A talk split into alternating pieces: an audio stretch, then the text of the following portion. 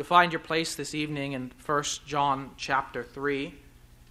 1 John chapter 3, beginning in verse 19. And while you find your place, I'll say a few words of introduction. Sometimes we say the head and heart are miles apart. And by this we mean to reflect the fact that our thoughts often differ from our feelings.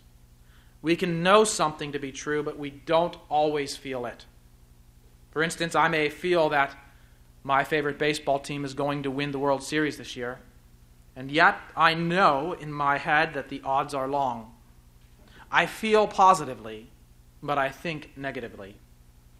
Alternatively, a child who has just been disciplined by his father may feel like his father doesn't love him, and yet, if that child is wise and assures himself with the words of Proverbs 3, then he is reminded that discipline is an act of love, and he knows that his father truly loves him. He feels negatively, but his knowledge informs him positively. These illustrations help us to see the conflict that can exist between the head and the heart. And they prepare us for our text, for in this text we will see that this conflict between head and heart affects our perception of our relationship with God. And when it does, we must persuade our heart to bring it in line with what we know to be true. For our triune God gives us all we need to know to know that we are children of His, that we are of Him and of the truth. And so if you found your place with me, would you follow along in 1 John chapter 3 beginning in verse 19, and I'll read to the end of the chapter. By this we shall know that we are of the truth and reassure our heart before Him. For whenever our heart condemns us, God is greater than our heart, and He knows everything. Beloved, if our heart does not condemn us, we have confidence before God. And whatever we ask, we receive from Him, because we keep His commandments and do what pleases Him. And this is His commandment that we believe in the name of His Son, Jesus Christ, and love one another, just as He has commanded us. Whoever keeps His commandments abides in God, and God in Him. And by this we know that He abides in us, by the Spirit whom He has given us. Father in heaven, as we come to your holy word, we are reminded of these two truths that you, O Lord, are God. Therefore, you are greater than our hearts. And, O Lord, that you know all things. And on this basis, and on the basis of what we know to be true about Christ, that He is our advocate and He is our propitiation Lord, we pray that you would enable us to assure our hearts that we are indeed of the truth, if we have come to trust in Him. We pray that you would speak to our hearts even now by your Spirit, that we might be persuaded that indeed it is so, that we are your children, we have come to know Him. These things we pray in Jesus' name. Amen. At some point, we will grow accustomed to the way that John speaks. He has a particular mannerism about him. And one of those particular ways of speech that we've seen several times to this point is in the phrase, By this we shall know. Let me read a few verses that we've already seen, and you will start to see it. In verse 3 of chapter 2, And by this we know that we have come to know him, if we keep his commandments. Again, in verse 5 through 6, by this we may know that we are in him. Whoever says he abides in him ought to walk in the same way in which he walked. In chapter 3, verse 10, by this it is evident who are the children of God. And in chapter 3, verse 16, by this we know love, that he laid down his life for us, and we ought to lay down our lives for the brothers.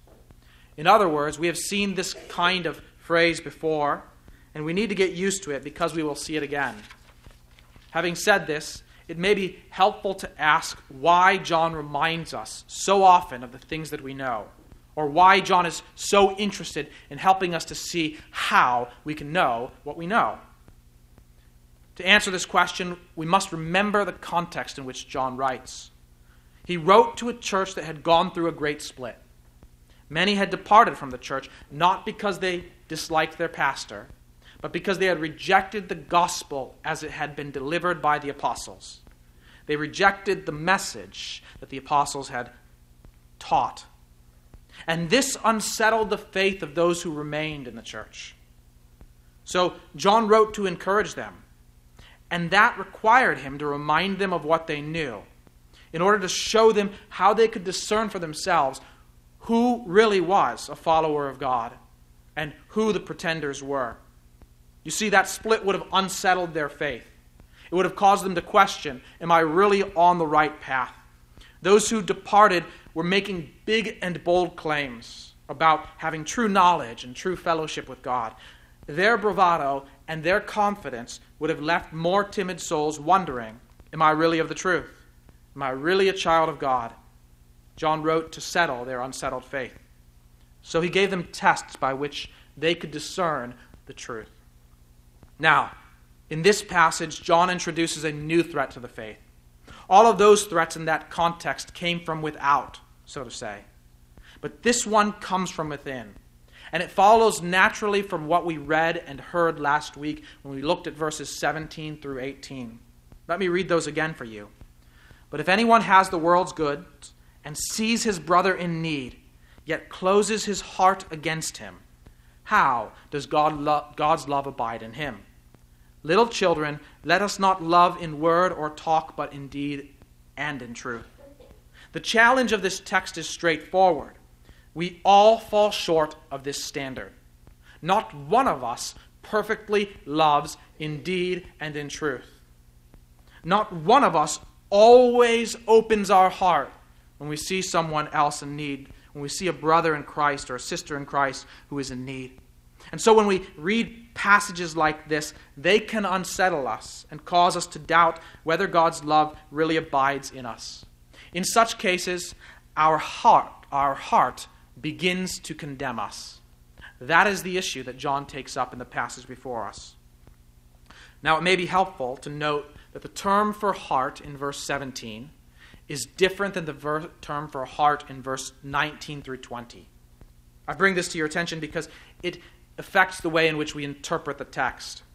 Let me explain. You see, in our context, when we think of our affections towards others, we think in terms of our hearts.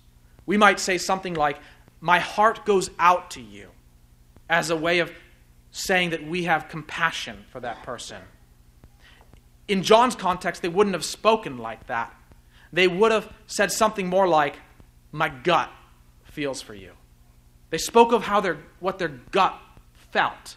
And that's the term that John uses in verse 17. It's a term that is typically used to speak of a person's compassionate feeling of affection towards others. But because we don't speak of the gut that way, we translate the term as heart. But here in verse 19 and 20, John uses the word that we would literally translate as heart.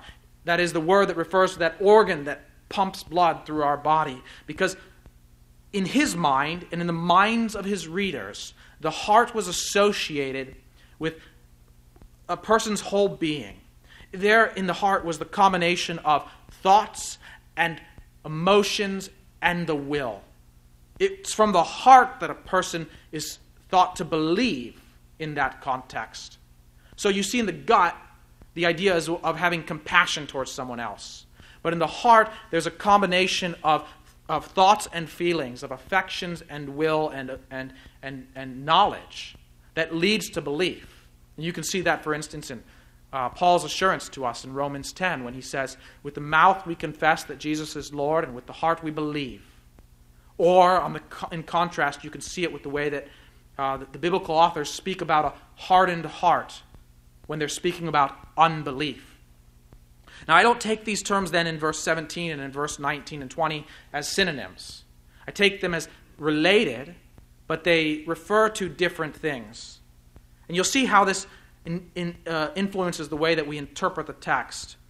You see, some people take this text as if what it's saying is that you have a condemning heart, okay, but you need to know that if you think your condemnation is, is bad, uh, God's condemnation is way more severe. I don't think that's what the text is saying. In other words, the way they treat that te- the text is as if it's supposed to kind of scare us into taking verse 17 very seriously. Now, we need to take verse 17 very, very seriously, but I don't think that's what John is saying here. He's not saying that, you know, in other words, they treat the word heart in 17 and, and, and in 19 and 20 as the same idea. And if they treat it as the same idea, what they're saying is uh, they think that what we're supposed to do is persuade our heart to act with love towards our brothers and sisters in Christ. Now, that's true. When we have a heart, when we, when we close off our affections towards someone, we do need to overcome that.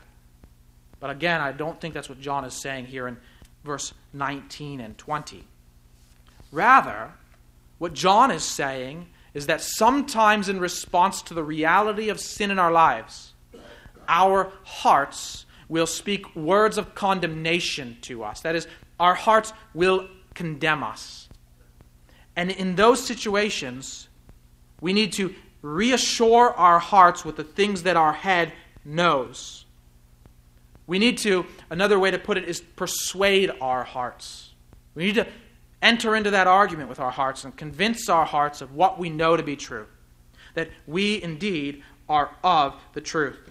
And so John begins By this we shall know that we are of the truth, and reassure or persuade our heart before him. For whenever, in anything in which our heart condemns us, John would have us know two things God is greater than our heart, and he knows everything. In other words, what John does here is he tells our heart to respond to our affection, uh, uh, to, to the situation with respect to our affections by persuading it of the truth that we know.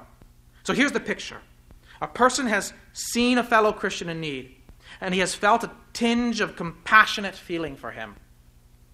He felt it in his gut, but he shut that feeling down. He resisted it. Now he reads John's challenging words, or hears them, and his conscience is seared. His heart begins to speak. He discovers that the heart, which can harden itself in unbelief or soften itself to God's word, can also challenge faith in another way.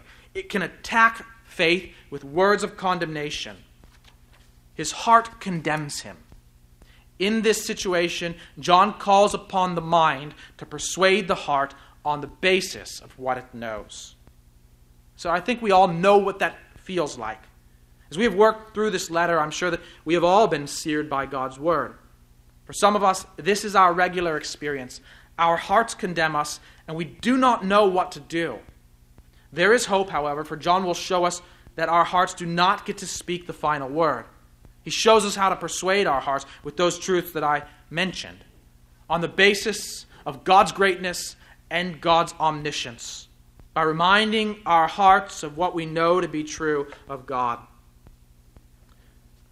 Rudolf and Marilyn Markwald tell this story about Katharina Luther, the wife of Martin Luther. Once, when Martin was so depressed that none of Kate's counsel would help, she put on a black dress. Luther noticed it and asked, Are you going to a funeral? No, Kate replied, but since you act like God is dead, I wanted to join you in mourning. Luther got the message and recovered. Luther needed to be reminded of something that is true of God that he exists and He's still God. We need a similar reminder when we face that the condemnation of our heart. Now, how do we do this? So imagine this picture with me. We have come into court. We're on trial. God the Father is the judge, and Christ is our defender. He's our advocate. That's what John told us in 1 John 2 1. If anyone sins, we have an advocate with God the Father, with the Father, Jesus Christ the righteous. Suddenly, your heart steps into the witness stand. And instead of testifying for you, it condemns you.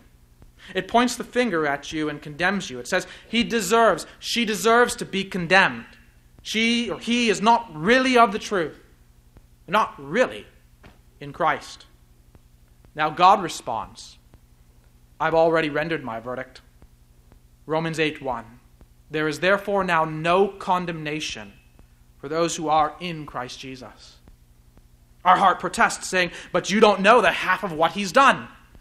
And God responds, I know all things. Our heart stammers, Then you know about what he did last weekend and yesterday and just now. You know about the thought he just had. I know all things.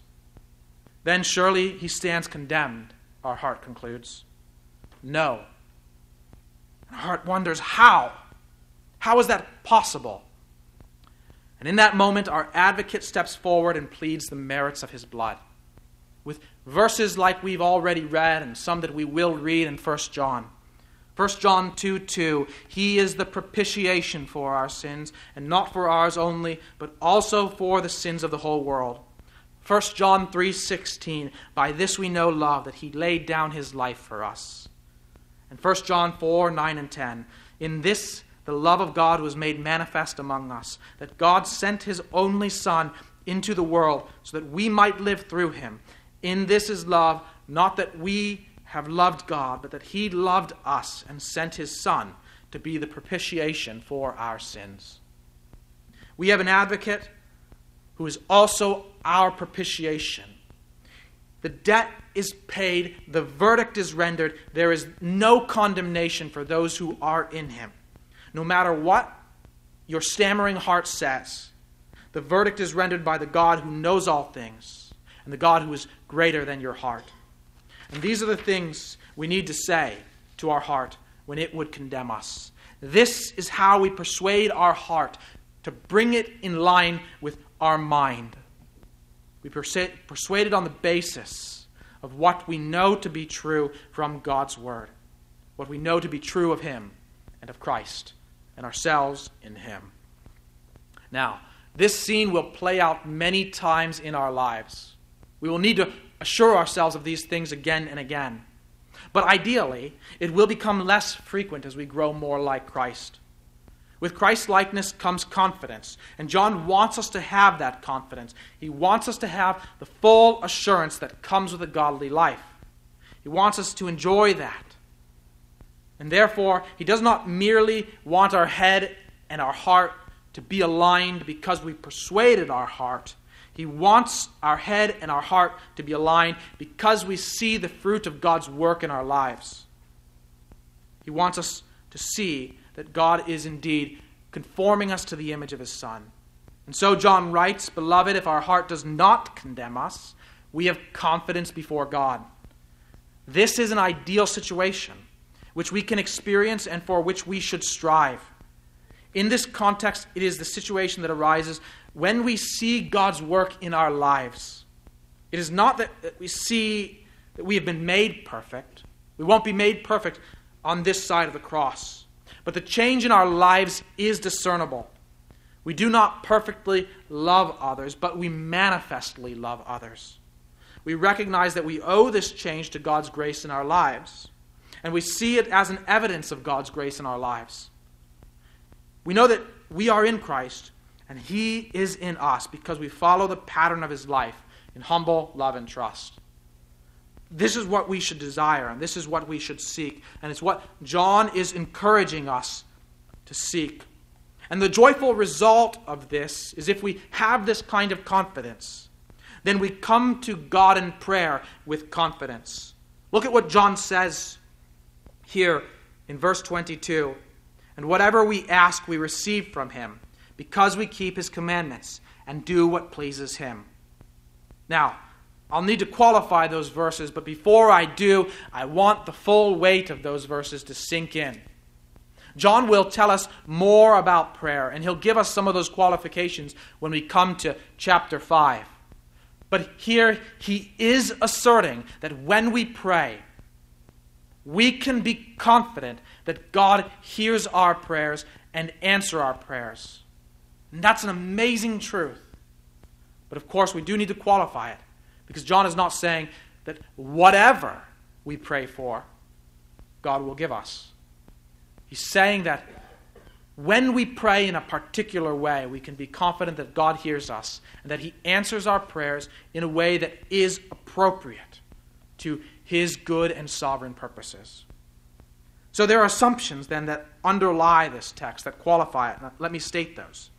The first assumption is that the person who is heard by God is a person who prays like Jesus. That is, he prays according to the Father's will. If he is keeping God's commandments and doing what pleases God, as John says, he is praying in line with God's will. In other words, he's not asking wrongly, as James says in James 4 2. He's not asking in order to spend it on his own passions. He's not asking for the brand new sports car or a million dollars, or, well, you get the picture. He's asking for things that align with God's will as God has revealed it in His holy word. And he can be confident that God hears those prayers and that God will answer those prayers in accordance with His wisdom. We can see that in the life of Christ. For instance, when Jesus came to Lazarus' tomb, in John 11, 41 and 42, he said this Father, I thank you that you have heard me. I knew that you always hear me, but I said this on account of the people standing around, that they may believe that you sent me. Jesus prayed with confidence, and he also taught his disciples to pray with that same confidence, saying, Truly, truly, I say to you, whatever you ask of the Father in my name, he will give it to you. That is not to say that they ask these things simply by saying, in the name of Jesus Christ, and suddenly they get it. When he says that you pray in my name, he's indicating that they're praying in accordance with Christ's will and his purposes and desires. They're praying in line with what God wills. And they can be confident that God will hear and answer those prayers. And so we should pray that way as well. A second qualification the person who is heard by God prays as one who keeps God's commandments. Here, John makes the point specific to show us what he means. Look at verse 23. And this is his commandment that we believe in the name of his Son, Jesus Christ, and love one another, just as he commanded us. Now, John does not need to go into every detail what it means to believe in the name of the Son, Jesus Christ. The New Testament writers don't say everything in every text. But he is showing us that the one who is heard by God is one who approaches God through Jesus Christ and not through another. That's the person who is keeping the commandments of God, specifically this commandment that we should believe in his Son. And the second commandment is that we should be conformed to his image, that we should love like his Son. And again, John does not need to expound upon every detail of what it means to love like Christ. He'll show us that in other texts as he's already showed us what it looks like. But the person who approaches God in this way knows that his prayers will be heard. Those who believe in Christ and keep his commandments by loving others, those are the people whom God hears. Now, I do not think that John is saying that God only answers the prayers of those who are sinlessly perfect, or those who have sufficiently dealt with their sin and now are in a state where they haven't sinned recently. No, I think that this is a, a, a, about direction more than perfection. The person is pursuing God in the way that pleases God. And we can see an example of that unfold in Jesus' own teaching from the Sermon on the Mount. In Matthew 6:12, for instance, he taught his disciples to pray like this Forgive us our debts as we also have forgiven our debtors. So, in that instance, it is God's will, His express will, that we should be forgiven our sins. And He's telling us, pray that God would forgive you your sins. And you know He'll answer. But there is this point. If you harbor such resentment in your heart that you are absolutely unwilling to forgive, someone seeks your forgiveness and you say, No, I just can't get over that. How can you know? How can you be assured that God will judge you by a more merciful standard? That's what Jesus is showing us there. That we need to have that same attitude of forgiveness and love that God has shown to us. And that really is something that God calls us to do. But he enables us to do those things. You must never think that somehow you must do this in your own discipline and in your own strength. God, who is gracious, hears this prayer too Lord, I'm struggling to forgive. Help me to forgive. God loves those kinds of prayers. He's the one who can enable that kind of heart and that kind of attitude. So seek that help from Him. And finally, the person who is heard is conscious of Jesus' teaching in Matthew 7 11. There, Jesus taught if you then, who are evil, know how to give good gifts to your children, how much more will your Father who is in heaven give good things to those who ask him? However, he's also aware that this sometimes means that God does not grant us precisely what we ask because he has something better in store. Imagine a child who's turned 15 says to his father, Dad, I'd like a model car for my birthday. His dad says, Oh, what kind of car would you like? His son's, well, why? I'm not asking for a real car, just a model car. His dad smiles. His son doesn't know. His dad's been saving a long time for a new car for his 16th birthday. But he's keeping that from him. And he says, Just tell me about bit about the car that you'd like. Well, a red one and fast one, kind of like the one that you had when I was little. Well, maybe not this year, but we'll see about it next year. And all the while, his father knows that he has something better in store than what his son asked for. But his son's going to have to wait for that. He's going to have to wait till he's 16. And he's going to have that better thing. We pray for a lot of things. We pray that God would heal people when they are dealing with great and terrible illnesses. And very often, God's answer is, not yet. Not yet. But his answer is always yes if they are in Christ. It's just that for many of us, that healing comes, for all of us, that final healing will come at the resurrection when God raises our bodies to newness of life, to never suffer illness again. He's told us the better things that He has in store. And so when we pray, we do recognize that not everything that we ask for will be given to us precisely as we ask it. But God will give it to us better than we ask for if we pray in accordance with His will. Sometimes it is His will to do now things that are a foretaste of what He will do in eternity. Before Jesus raised Lazarus from the dead, Martha said, I know that He will rise again in the resurrection on the last day. In that instance, however, Jesus knew that it was the Father's will that Lazarus should rise on that day. Thus, he prayed to that end. We do not pray this way when a loved one dies, because we recognize that was a unique instance of the Father's will, whereby God desired to reveal that resurrection life is found in Christ. And yet, we pray sometimes and often for miraculous things. We pray that God would heal. We also pray for things like the furtherance of the gospel. And as we saw last Sunday morning, we know that sometimes that might mean that it, there's a season of fallowness, a season where it doesn't seem like the gospel is going forth with much strength. But we can know that God is answering that prayer, even if He's not doing it in the precise ways that we would like to see it in our own context. That's the way I want you to think about prayer. When you pray in line with God's will, you can be confident that He hears your prayers, even if you're not exactly sure how He's going to answer that in His perfect wisdom, according to His sovereign promises. Now, we need to conclude with some final notes, some things that John includes in this passage. And I do want you to see how they connect to what he's saying. Here in verse 24, he says, Whoever keeps his commandments abides in God, and God in him. And by this we know that he abides in us, by the Spirit whom he has given us. We've been talking a lot as we've gone through 1 John about how John calls us to look at the evidence in our lives to test whether or not we are really in Christ. And yet, we must remember that he's not seeking, speaking about perfection.